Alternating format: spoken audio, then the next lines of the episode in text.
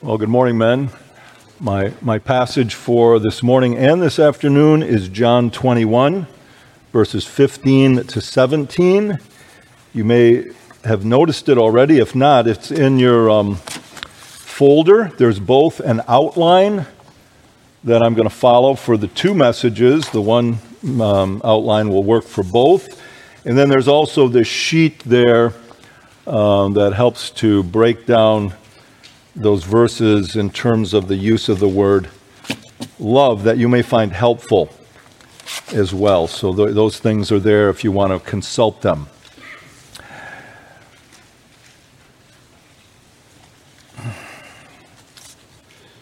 So John twenty-one, verses fifteen to seventeen to start. You're familiar with the setting.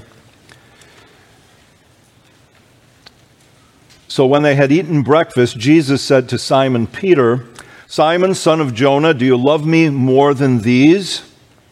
He said to him, "Yes, Lord, you know that I love you." He said to him, "Feed my lambs." He said to him again a second time, "Simon, son of Jonah, do you love me?" He said to him, "Yes, Lord, you know that I love you." He said to him, "Tend my sheep." He said to him the third time, "Simon, son of Jonah, do you love me?" Peter was grieved because he said to him the third time, "Do you love me?" And he said to him, "Lord, you know all things. You know that I love you." Jesus said to him, "Feed my sheep."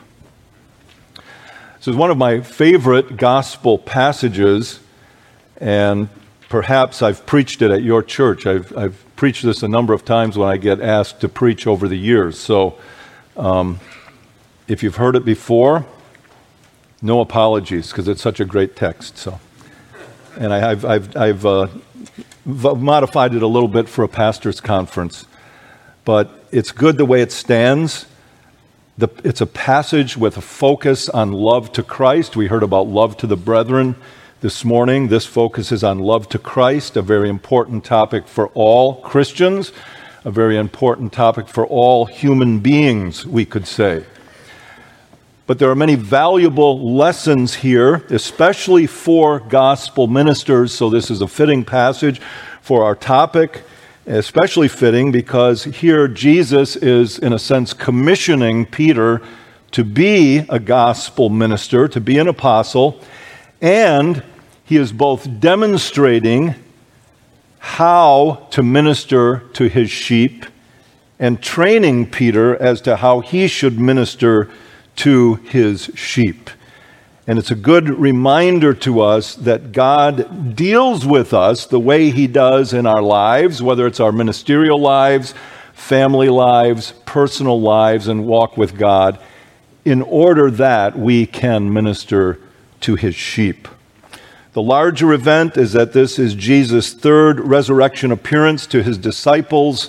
I would have read from the beginning of the chapter, but time is limited. So let me just say a few things about the setting. The time is after the events that we have recorded in chapter twenty, where we have Jesus' resurrection and his second upper room appearance. That's mentioned in verse twenty-one. Verse one, or chapter twenty-one, verse one, "After these things, Jesus showed himself again to the disciples at the Sea of Tiberias." He had appeared the two times in the upper room, and now it's after these things. He, showed, he appears at the Sea of Tiberias, another name for the Sea of Galilee. And it mentions that there are seven people there, witnesses to this event. They are seven of the twelve, or now eleven. It lists their names in verse two. John, who is writing, we all understand to be one of the sons of Zebedee, along with his brother James. The occasion is they had an unsuccessful fishing expedition. Verse three, "Simon Peter said to them, 'I'm going fishing.' They said to him, 'We are going with you also.' They went out and immediately got into the boat, and that night they caught nothing." So the apostles then met Jesus on the shore, and he served them breakfast. The part we're going to focus on this morning and this afternoon is Jesus' conversation with Peter I read it, verses fifteen to seventeen. So let's begin with a brief survey of the conversation between Jesus and Peter. First, Jesus, and I'm just following the outline there that you have, uh, if you got it out or if you're looking at it. Jesus um, asked Peter three times if he loves him. Brief survey. I didn't put these points, verses number one through three here. Jesus asked Peter three times if he loves him. Let's look at the first part of each of those verses. So when they had finished, had eaten breakfast, Jesus said to Simon Peter, "Simon, son of Jonah, do you love me more than these?" In other words, more than these other men here at the uh, breakfast bar, more than they love you, love me. Verse sixteen, he said to him again a second time, "Simon, son of Jonah, do you love me?" And then the third time, he said to him the third time, verse seventeen, "Simon, son of Jonah, do you love me?" So Jesus asked three times if he loves him. The second thing is Peter asserts three times that he does love Jesus. Verse fifteen, he said to him, "Yes, Lord, you know that I love you." Verse sixteen, he said to him, "Yes, Lord, you know that I love you." Verse seventeen, Peter was grieved because he said to him the third time, "Do you love me?" And he said to him, "Lord, you know all things. You know that I love you." So Peter asserts that he does love Jesus. And then third, Jesus tells Peter three times to feed or tend his flock. Verse fifteen, he said to him, "Feed my lambs." Verse sixteen, he said to him, "Tend my sheep." Verse seventeen, Jesus said to him, "Feed my sheep." So there's a brief survey of the conversation between Jesus and Peter. And now we come secondly, point B there, to some observations regarding the conversation between Jesus and Peter. And the first one, I have three main observations. And the first one, I think I have three main observations. One, two, maybe I mis- miscounted there when I was putting this outline together for Karen. I was so happy I got it to her, but maybe I had some mistakes. I, I see th- I put three here, but I don't know if I have more than two according to my outline. We'll find out as we go. Two or three main observations. The first one is this: Jesus recalls Peter's denial. What he's doing here is he's looking back to the night before he died, and he brings up the subject of Peter's having denied him three times. It's, it's not as though Jesus and Peter had not had any interaction about Peter's denial before this time on the shore of the Sea of Galilee. They had had some interaction, we could say, about it when Jesus predicted that Peter would deny him, and Peter protested that he would not. That was the beginning of it. Then right when Peter denied Jesus the third time, Jesus, we're told in the scripture, looked at him. Luke twenty-six, twenty-two, sixty-one. When the rooster crowed, the Lord turned and looked at Peter. It was not verbal interaction, but it was some interaction about that instance. And then when Jesus appeared to the gathered disciples the evening of the day on which he rose, he spoke words that were certainly calculated to comfort all the disciples who had deserted him. What were the first words out of his mouth? "Peace be with you." But Jesus knows that he needs to address this subject once more, and he needs to direct Peter, address Peter very directly about it. So let's notice some things regarding this conversation that lead us to conclude that Jesus is in fact recalling the instance of Peter's denial. Three things. Here are three things, at least anyway, I think. The first one is this. Jesus begins with a question that compares Peter's love with that of all the rest of the disciples. Notice verse fifteen a. He says to him, "Simon, son of Jonah, do you love me more than these? So that, that takes us back to when Jesus told Peter he would deny him, because here was Peter's response in Mark fourteen twenty-nine. Even if all are made to stumble, yet I will not be. So in other words, he's saying, remember your words to me, Peter? Do you love me more than these, more than all the rest? The second thing, Jesus questions Peter three times. Pretty obvious. Hendrickson writes this, three times Peter had denied his master back in chapter eighteen, verse seventeen, verse twenty-five, and verse twenty-seven. Three times he must now own him as his Lord whom he loves. Then the third thing, Jesus brings the conversation to the point of emotional intensity. Notice the beginning of verse seventeen there. He said to him the third time, Simon, son of Jonah, do you love me? And then we read, Peter was grieved because he said to him the third time, do you love me?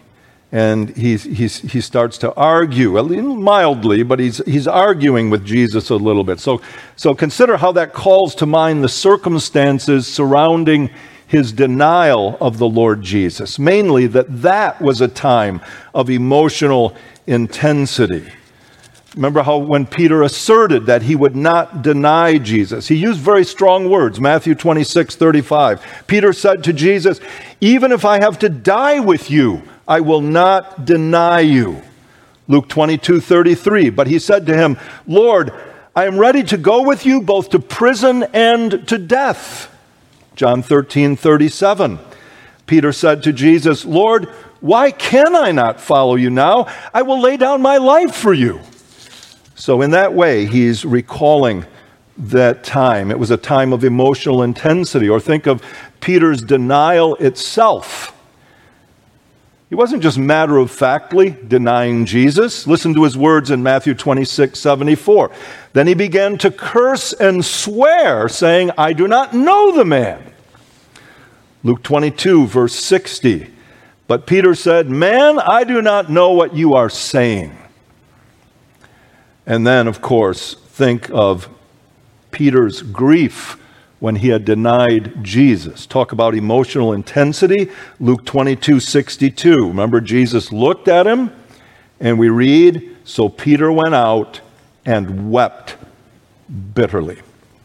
So there's Jesus is recalling Peter's denial. Second observation here, Jesus is humbling Peter. He humbles and restores Peter. That's what we see here. First of all, he, he humbles him. Jesus humbles Peter. The second thing, he brings Peter low. He lays Peter in the dust.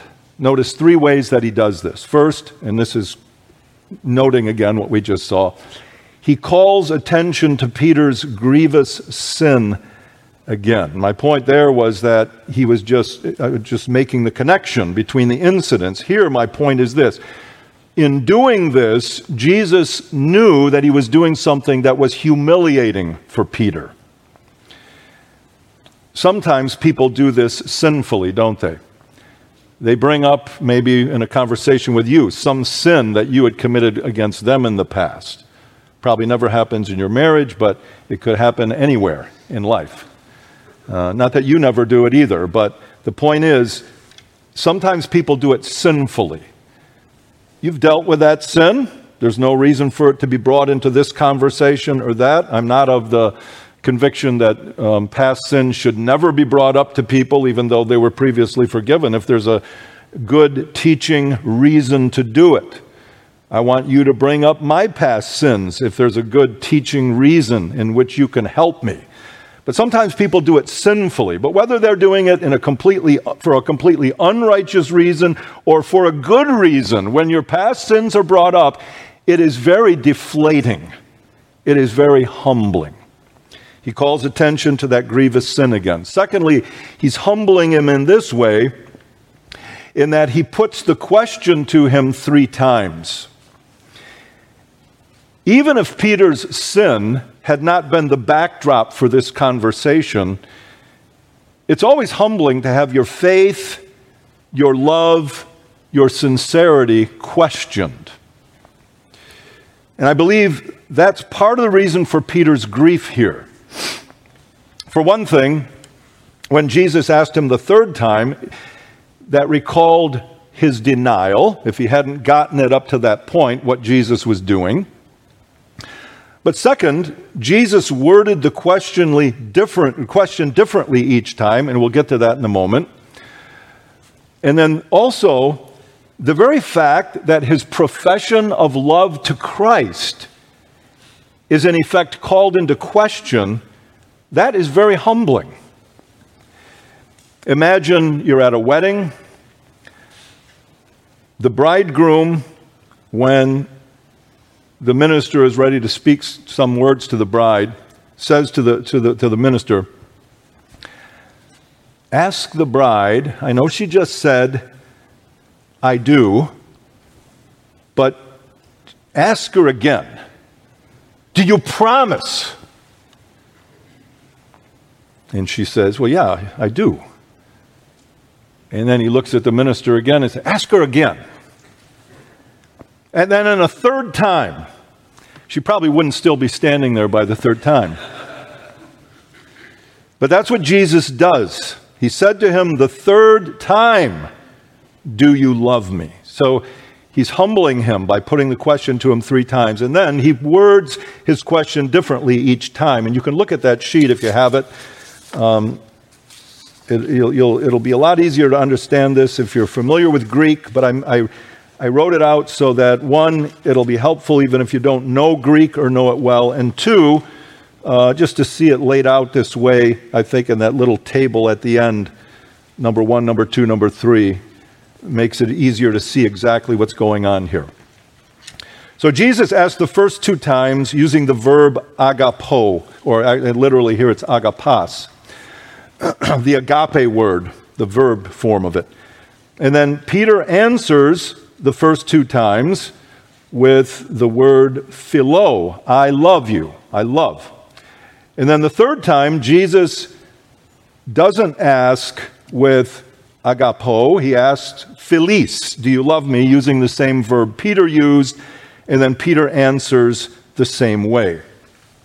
And I think there's good reason for the choice of verbs. I don't want to be dogmatic about what I'm saying. I don't want to make too much of this, but I hope I can demonstrate that what I, that what I say about these verbs is consistent with everything else we see in the text. And I think it's helpful, and it helps to explain to you anyway, how I understand Peter, that Peter is not reticent to profess his love to Christ.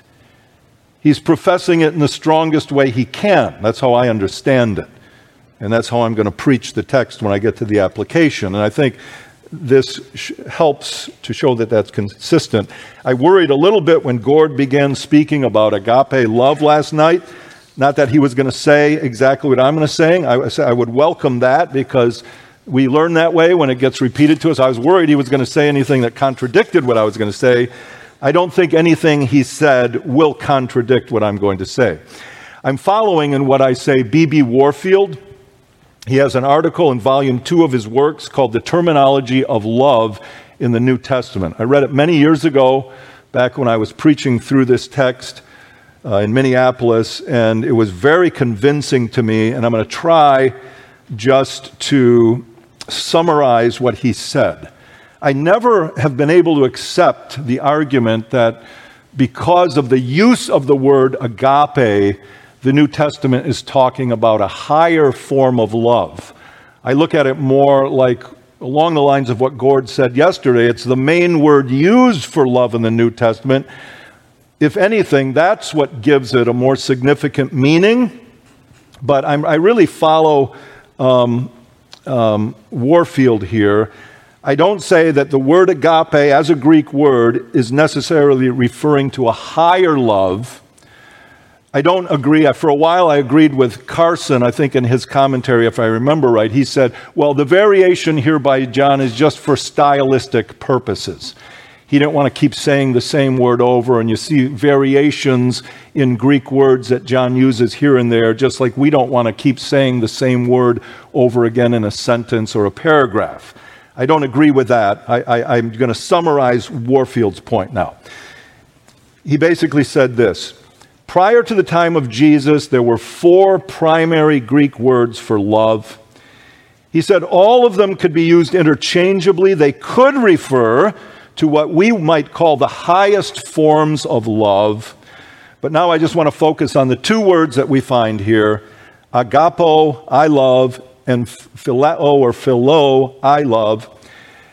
Notice these two things. First of all, we're going to notice these words both used regarding Jesus and his love for John, son of Zebedee. All right? So chapter thirteen, verse twenty-three. John thirteen, twenty-three. It says, now there was leaning on Jesus' bosom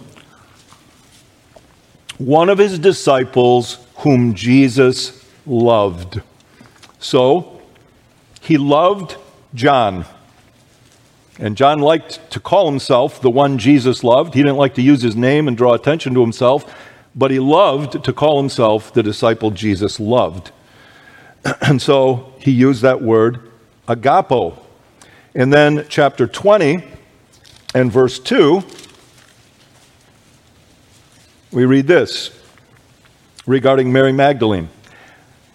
After Jesus arose, then she ran and came to Simon Peter and to the other disciple whom Jesus loved and said to them, they have taken away the Lord out of the tomb and we do not know where they have laid him. Now this was John's choice to use that word, right?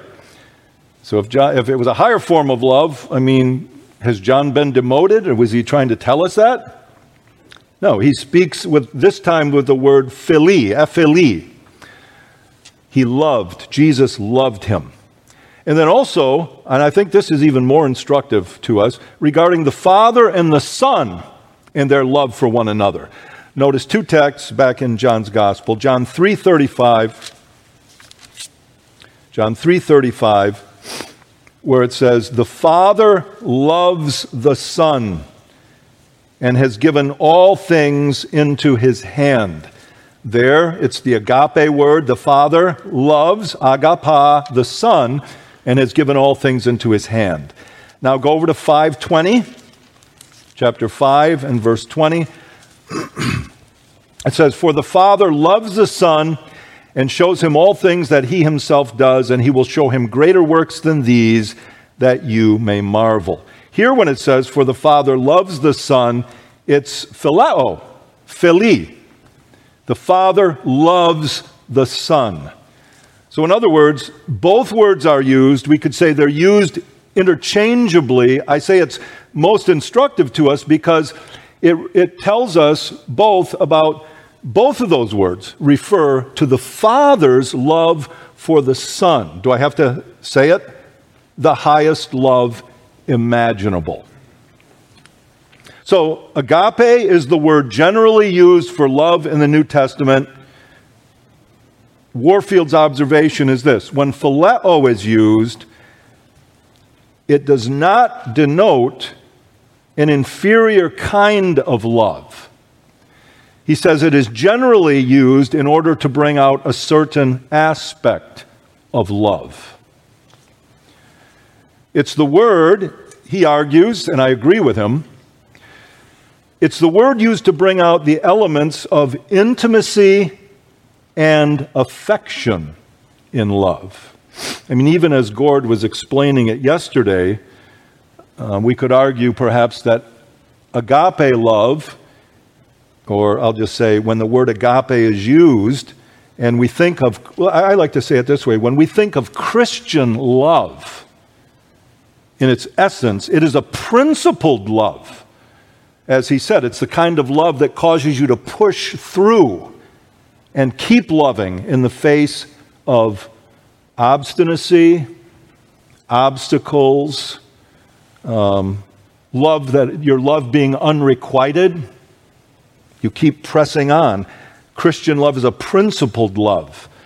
But he says when you want to bring out the, the elements of intimacy and affection, you use phileo. In other words, it's not a cheaper kind of love. It's just emphasizing a different aspect of love. Think of it this way. In the New Testament, phileo is sometimes translated kiss.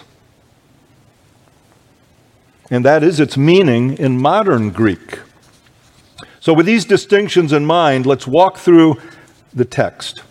Verse fifteen, Jesus asked Peter if his love, we could say his esteem for him, his commitment to him, he asks if his love for him outstrips that of the rest of the apostles, as he himself had asserted before. So when Jesus asked him that question in that way, there we could say is the first knife to the chest of Peter. And Peter answers, remember, it's not a lesser kind of love. So Peter's answer is not, well, Lord, I, I, I have to be honest. I know my own heart. I can't say I love you, aga, agapo, but I can say I love you in this lesser way, phileo. That's not what Peter's saying here. He's saying, I love you, Lord. So he's, he's answering that he does indeed love Jesus. And notice, he doesn't touch the comparison. He gets it now.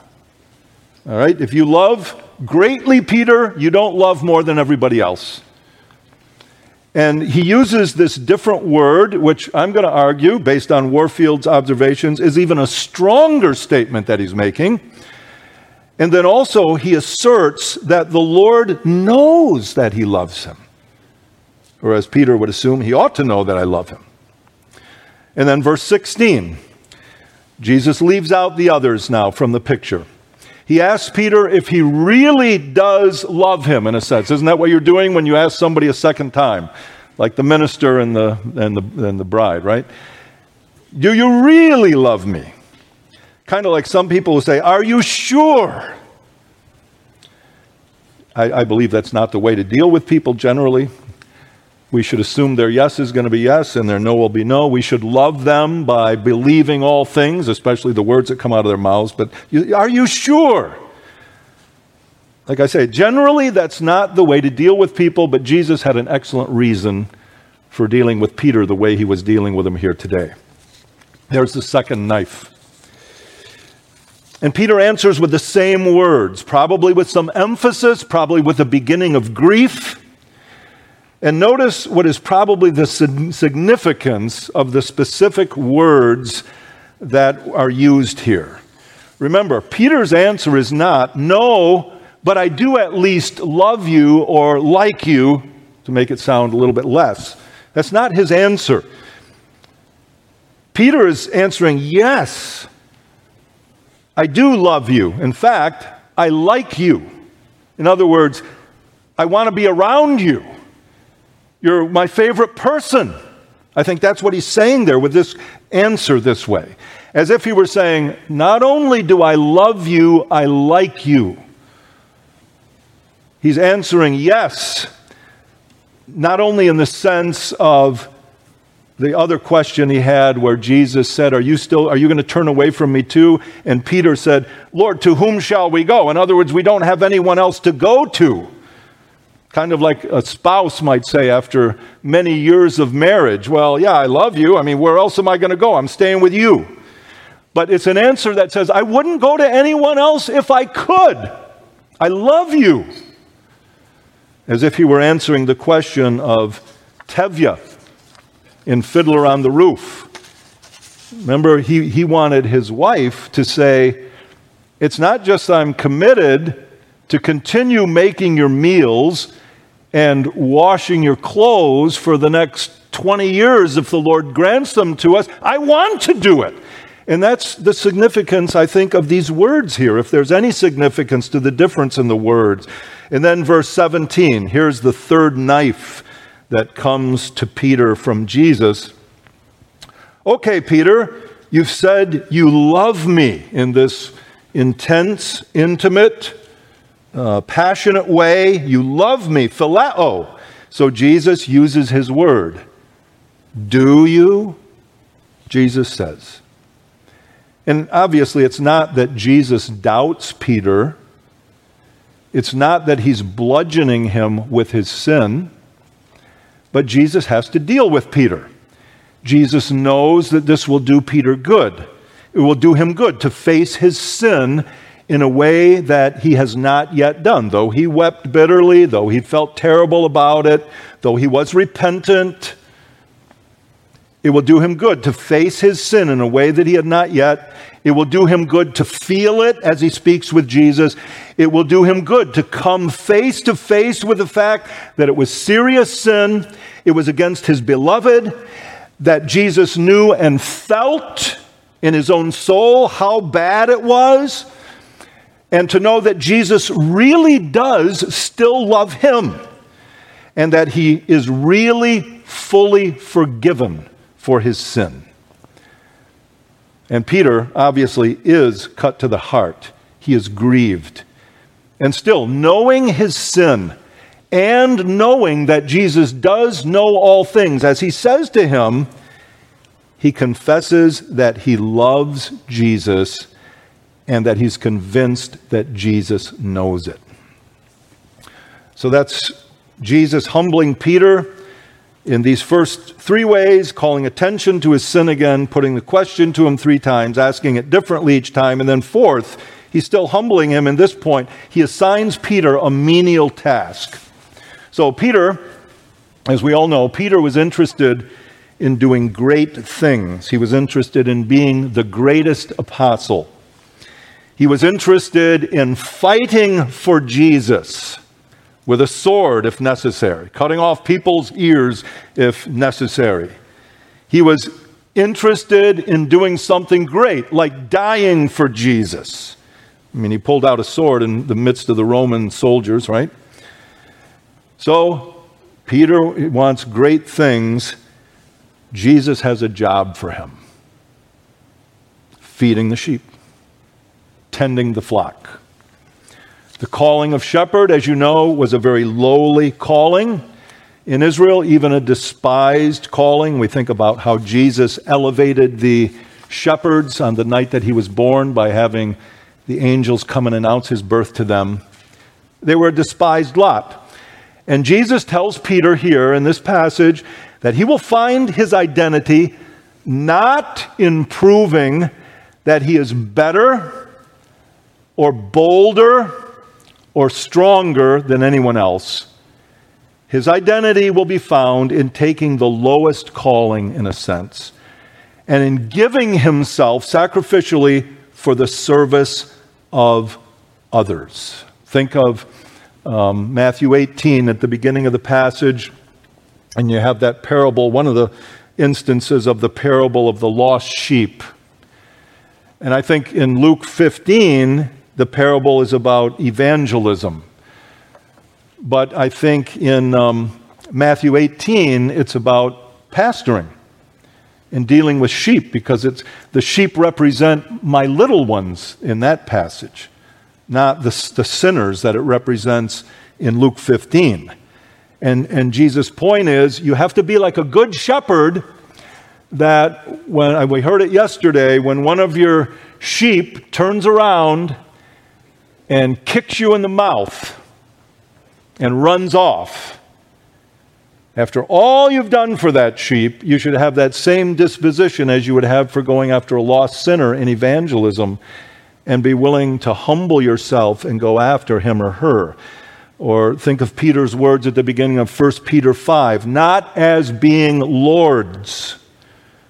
So Jesus is telling Peter that's how he's going to find his identity, being a shepherd. So in these four ways, he humbles Peter, and then we want to notice next that Jesus restores Peter. Jesus restores Peter. Now, that's interesting. So I modified my outline um, between the time I gave Karen the outline and the time I think I finished my notes for my sermon. So that's how that, that explains my problem there. So the third thing in my heading then is this. I I had my heading now. It, re- it, it look, reads this way in my notes. Point B, some observations. Number one, Jesus recalls Peter's denial. Point two, Jesus both humbles and restores Peter. And then I have small letter A through D, those four points. And now number three, Jesus restores Peter. So here's Jesus restoring Peter. Number one, though he puts the question to him three times, Jesus does not deny that Peter loves him. In that way, he's restoring him. He may have been challenging Peter. He was. But he was not saying every time he asked the question, no, you don't, Peter. No, you don't. He wasn't saying that. The way people often do, as I said earlier, when they have been sinned against. Someone comes, someone says, I should have said this right away. I didn't. I was mistreating you. I was giving you the cold shoulder. I should have said it right away. I sinned against you. Please forgive me. And someone said, oh, you're not really sorry. No, Jesus was not doing that. But he had a purpose. He wasn't denying, though, that Peter loves him. Second, Jesus is eliciting, I believe, a profession of love from Peter. An earnest and sincere profession at that. He almost deals with him the way he was dealing with the Syrophoenician woman. I mean, Jesus knew right off the bat how great that lady's faith was. But what was he doing? He was drawing the profession of faith out from her, and in that way, strengthening her faith and teaching her about faith and about her faith, so that at the end, he said, great is your faith. As if Jesus was doing this to draw out the expression of Peter's love, to help Peter get to the point he needed to be, to be a shepherd of his sheep. And in a sense, to say, great is your love. So the third thing then, Jesus commissions Peter, and this is another way that he's restoring him. He had given him a commission already along with the twelve, but here he's removing any lingering doubts in Peter's mind. Because Peter might think, but me? You want me to feed the sheep? You want me to go out with these other ten men? So he brings Peter's sin in this conversation here. He brings his sin into direct connection with his calling to be an apostle. Think of it this way. Someone's being called to be a pastor.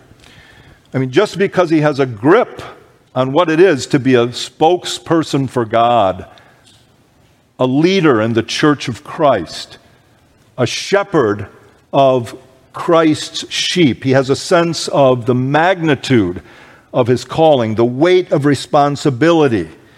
And he's already in fear and trembling. But now let's say a man is coming to that point. He's being called into the office of the ministry. He's got some sins in his past life. The men who are laying hands on him know about it. Some of the people of God might know about them, but he's worried about it. He's wondering, what if all these people ended up hearing what I used to do before I was a Christian, or maybe what my younger Christian life was like. And he wonders, what if they knew this about my past? The point here is this. Jesus does know it. He knows the worst about Peter. He's bringing the worst about Peter into conjunction with his telling him, I want you to feed my sheep, Peter. He does know it. And he's saying, yes, I want you to take up this calling as an apostle and a preacher. So Jesus recalls Peter's denial. Jesus humbles Peter. Jesus restores Peter. Now, let's just conclude with some lessons from the conversation between Jesus and Peter. Uh, maybe we'll just have time for the first lesson. That's where my plan was. If not, I think I have my notes here with me for the getting on to the next one. But here's the, here's the first lesson from this conversation between Jesus and Peter, and it's this. Love to Christ is everything. It is everything. We could say that that's the most basic truth of the gospel. It's the most basic truth of the Christian life. That's how the Great Commandment is stated. You shall love the Lord your God with all your heart and soul and strength and mind. Think of First Corinthians thirteen. If you have all those other good things Paul talks about, boldness and the willingness to lay down your life as a martyr, but you have not love, you have nothing. If that's true about love for the brethren, which First Corinthians thirteen is about, how much more regarding love for our Savior? Of all the things that Jesus could have said to Peter on this morning after breakfast, he says, "Do you love me?" He asks it because it is a very searching question, and it is a very telling question. He asks it because, from a moral standpoint, it is the first principle of walking with God. He asks it because, from a practical standpoint, love for Christ is the vital source of motivation and of energy for a gospel minister.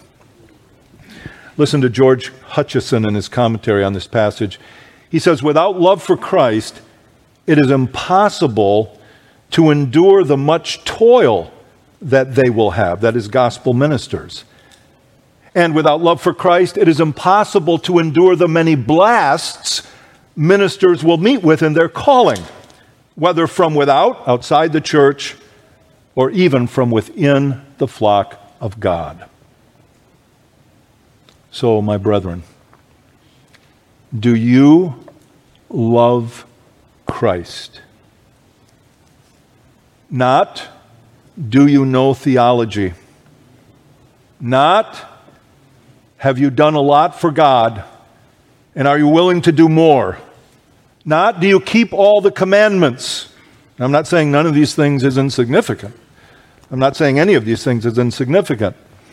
Not, do you talk a lot about the Bible and meditate on God's Word all the time? Not, do you have the right theology? That is, are you reformed? No.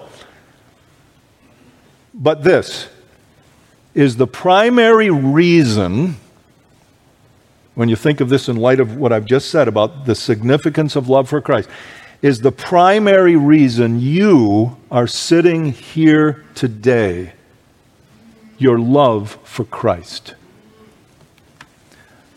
Is it love for Christ that makes you tick? Is it love for Christ that makes your heart beat? Is love for Christ everything to you? Is it love for Christ that ultimately determines everything you do, whether in the ministry or outside of the ministry? Is love for Christ the basis for every decision you make in your life? We're all familiar with Jesus' words to the church in Ephesus, Revelation two, verse four. "Nevertheless, I have this against you, that you have left your first love."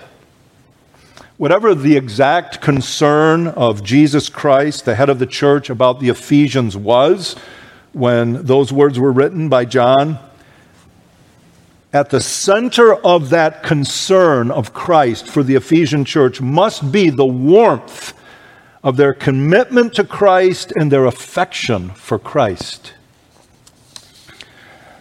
So, again, my ministerial brethren, just another set of questions.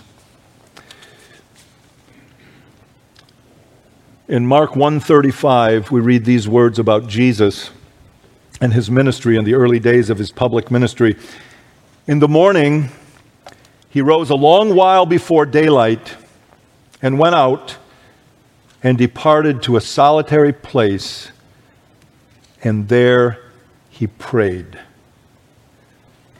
Many of you have been in the ministry a long time. I'm presuming that many of you have followed your Savior in that pattern for decades, and you've been very faithful in it.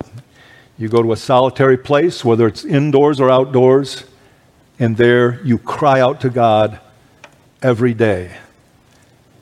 Is love for Christ the reason you get up and do that morning by morning? Paul said in Second Corinthians five regarding the motivation for his ministry as an apostle. He said, the love of Christ compels us. Is the love of Christ, brethren, and I know the debate is whether that's subjective or objective. I'm going to ask it this way. Um, subjectively, love for Christ, so your love toward Christ, is that the reason that you witness, that you preach, that you labor as a pastor? If you're a pastor, you endure hardship, like Paul said to Timothy, endure hardship as a good soldier. Is love for Christ the reason you endure hardship? The reason when you go through your first times of hardship in the ministry that you come back the next day, and that if after all the years you keep enduring hardship, when you're tempted to think, I don't deserve this, I've earned my stripes, don't these people get it? I love them. Is love for Christ the reason you continue to endure hardship? Is love for Christ the reason you leave the ninety-nine members of the flock to go after the one? Even though you're tempted to think, the church won't notice the difference from one hundred to ninety-nine. And there'll probably be a little bit of a wake of peace after this person departs. But does love for Christ move you to go after the one? Is love for Christ the reason that you seek to speak to and counsel with people, even if they're errant in their theology or um, a bit harsh in the way they just treat anybody? And in particular, the way they're dealing with you right now, that is, is love for Christ the reason you still labor to be patient and humble and gentle, as Paul told Timothy he should be in Second Timothy two twenty-four and following. Brethren, I believe, regarding every one of you sitting here, I believe you all love Christ. If you don't, not only do you not belong in the ministry, if you don't love Christ, you're not a Christian. It's that essential an issue. But for us as pastors, the way we're probably most guilty of having left our first love, to use the language of, of uh, Revelation two, the way we're probably most guilty is that we don't consciously and deliberately do all that we do for His sake. That we don't always make Him the great motive behind all our ministerial labors. Because it's work to keep up love in any relationship. It's that we don't keep Him and His presence and the consciousness of His eye upon us at the forefront of our minds as we undertake every part of our ministries. It's that we don't engage in and enjoy more constant and intimate communion with Him. And it's that, it's that we don't take pains to keep the flame of our love to Him burning hot. Every one of us, brethren, in these ways, we fail. But isn't this the great battle of life then? In the midst of all that, to remember Jesus' words and to keep up our love for Christ. So to the degree that you, sitting here today, have lost your first love, to use Jesus' words, confess it to Him today and ask the Lord to give you a heart that beats more ardently and constantly for Him. Amen. Let's pray. Father in heaven, we thank You for Your word. We thank You for these words of the Lord Jesus. Thank You for the way that He dealt so faithfully with Peter. Teach us the lessons that You have for us in this text today when we come back this afternoon. Take this note of the importance of love for our dear Savior, Your Son. Help us to take these things to heart, write it upon our hearts. Father, as we sit under the ministry and consider Jesus as the shepherd of His people and as our shepherd, cause our love to grow for him throughout this week. And may we all be able to say whatever we have learned here, that we have been reminded of the importance of love for our Savior. And we pray that you will indeed fan the flame of our love for him into a burning blaze for the glory of his name and for the good of your people, the sheep that you've entrusted to our care. And we ask it in Jesus' name. Amen.